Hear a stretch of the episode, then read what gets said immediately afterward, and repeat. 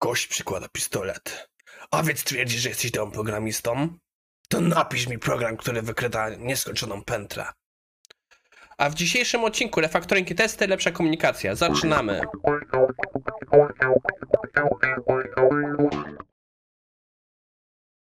A więc dzisiaj piję herbatę z miodem i cytryną i imbirem. Może nie do końca jestem przeziębiony, ale chyba mnie trochę przewiało i mam straszną chrypę, strasznie ciężko mi się mówi, więc dzisiejszy odcinek będzie stosunkowo krótki. Najważniejsze e, to jest ostatni odcinek przedświąteczny, więc życzę wam wszystkiego najlepszego, e, dużo szczęścia, dobrych spotkań z rodziną i mam nadzieję, że święta będą dla was udane. Będą zaraz dwa odcinki specjalne, 23 oraz 28. W nowym roku będą 3 i 5 odcinki specjalne i po przerwie i po, i po weekendzie, czyli to będzie 10, wracamy y, z normalną audycją znowu. Mamy parę pomysłów, będzie parę zmian.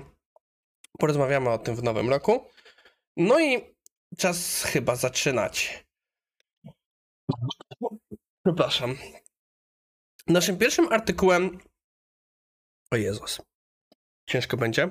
Naszym pierwszym artykułem jest dyskusja o refaktoringu y, y, legacy testów automatycznych. Czyli po prostu jeśli mamy stary projekt z testami automatycznymi, który po prostu jest słabo zachowany. Dla mnie jest to taki moment, w którym po prostu to był poc i trzeba go wyciągnąć. Autor dyskutuje o paru takich bardzo, nazwijmy to, e, prostych ruchach, takich low hanging fruits, które podejrzewam, że większość z Was ma zrobione, ale jeśli nie ma, trafi do jakiegoś nowego projektu, to są dobre miejsca, żeby zacząć porządkować pewne rzeczy. Po pierwsze, że popatrzy na takie proste zwycięstwa, że trzeba ustalić pewne baseliny, czyli trzeba przejść, co się tam dzieje i zacząć pewne rzeczy porządkować. Yy, Prostą rzeczami, które można łatwo zobaczyć, jest sprawdzenie wszystkich danych testowych, czyli na przykład, czy wszyscy użytkownicy testowi działają poprawnie, czy w ogóle istnieją. Jak nie, to po prostu trzeba ich odzyskać. Sprawdzić, czy wszystkie connection stringi i configi działają poprawnie. I sprawdzić, czy wszystkie y, dane testowe, XPathy, lokatory działają, działają poprawnie. Oczywiście autor przyjął tutaj, albo ja przeoczyłem w słowie, albo nie, przyjął założenie, że mówimy o testach end-to-endowych i nawet on mówi wprost o Selenium. Y, Ale moim zdaniem te kroki tyczą się większości przykładów. Można patrzeć po prostu, zacznijmy od tego, żeby zobaczyć, co się da łatwo zobaczyć, żeby naprawić te testy. Ja bym w tym momencie dodał jeszcze step. Jeśli nie jesteś w stanie naprawić testu, powiedzmy, w godzinę, dwie, wywal go. Iceboxuj go, ustaw go na to-do listę do naprawy kiedyś, wyłącz go, bo on i tak ci nie przyniesie wartości. Następną rzeczą, którą warto popatrzeć, jest właśnie stworzyć sensowną strukturę. Już mniej więcej wiemy, jak to wszystko działa, czyli to jest ten moment, w którym możemy zaplanować strukturę tych rzeczy. Kolejną rzecz, o, o której autor mówi, to jest, żeby dać narratywę, czyli że po prostu te testy mówiły historię.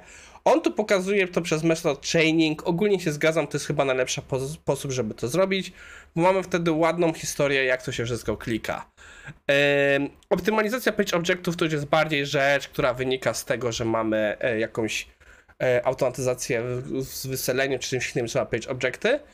E, no i później jest już taki prawdziwy refaktoring z prawdziwego zdarzenia, czyli musimy poprawiać kod w tych klasach, żeby był bardziej czytelny i był bardziej ok.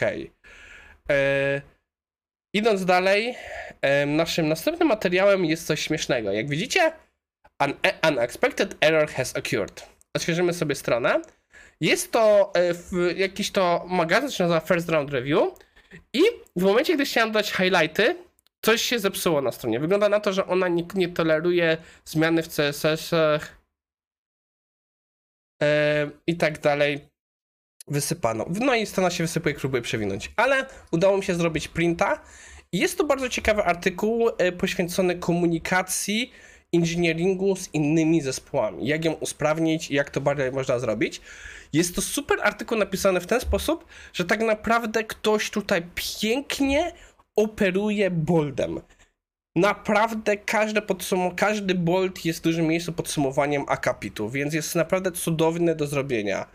E, więc e, tutaj jest. Zaczyna się od tego, że mamy właśnie dyskusję, że po prostu inżyniering coś zaczyna robić, ale no nikt inny nie patrzy. Wszystkie inne strony, które zaczynają, powinny być zawiązane, albo nie słuchają, nie są zainteresowane i dopiero po fakcie biorą w tym wszystkim udział, co prowadzi do tego, że bardzo się przydaje jakiś na przykład technical design review system, Ale no właśnie, co to zmieni, skoro i tak tego nikt nie czyta?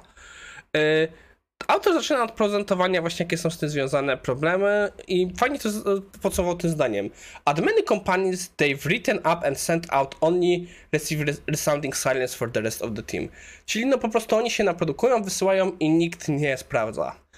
Ja jestem tego świadom, też to nieraz mam, na przykład jak piszę jakieś postmortemy, nie postmortemy, najczęściej jest brak odpowiedzi. Ja trochę sobie radzę, że daję jakieś trackingi, żeby zobaczyć, czy ktoś w ogóle w to wszedł, ale no... em, ja nie lubię podejścia, które jest, mówię, że w starożytnym Rzymie e, milczenie oznaczało zgodę.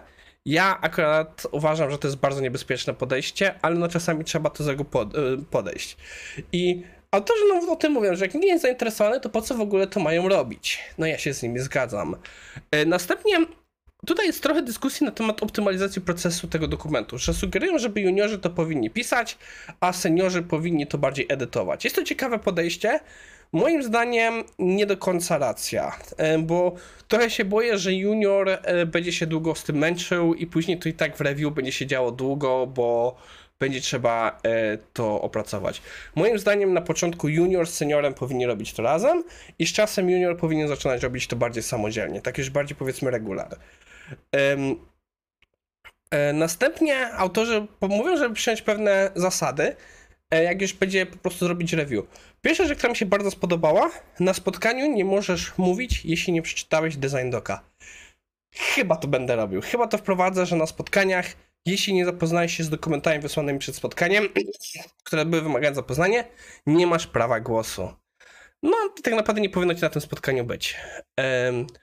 No, Także jest tutaj opcja, żeby tam dodawać question, pytania, bo to także pomaga e, określić e, skład zespołu. Autor ma jeszcze wiele innych ciekawych przemyśleń tutaj, naprawdę warto. Nawet jeśli nie macie czasu całego artykułu przeczytać, przeczytajcie tylko boldy, bo autor pięknie rzeczy podsumowuje. Ja przepraszam, jest coraz trudniej mi mówić, więc w tym miejscu będziemy kończyć dzisiejszy odcinek. Więc jeszcze raz chciałem Wam życzyć wszystkiego najlepszego. Po pierwsze, popatrzyliśmy trochę, jak można zrobić quick winy w refaktorze projektów z automatyzacją, a po drugie, jak trochę popracować na, nad komunikacją między inżynieringiem a innymi zespołami przez dobry design review proces. No i to wszystko z mojej strony. Życzę Wam jeszcze raz wesołych świąt. Do usłyszenia.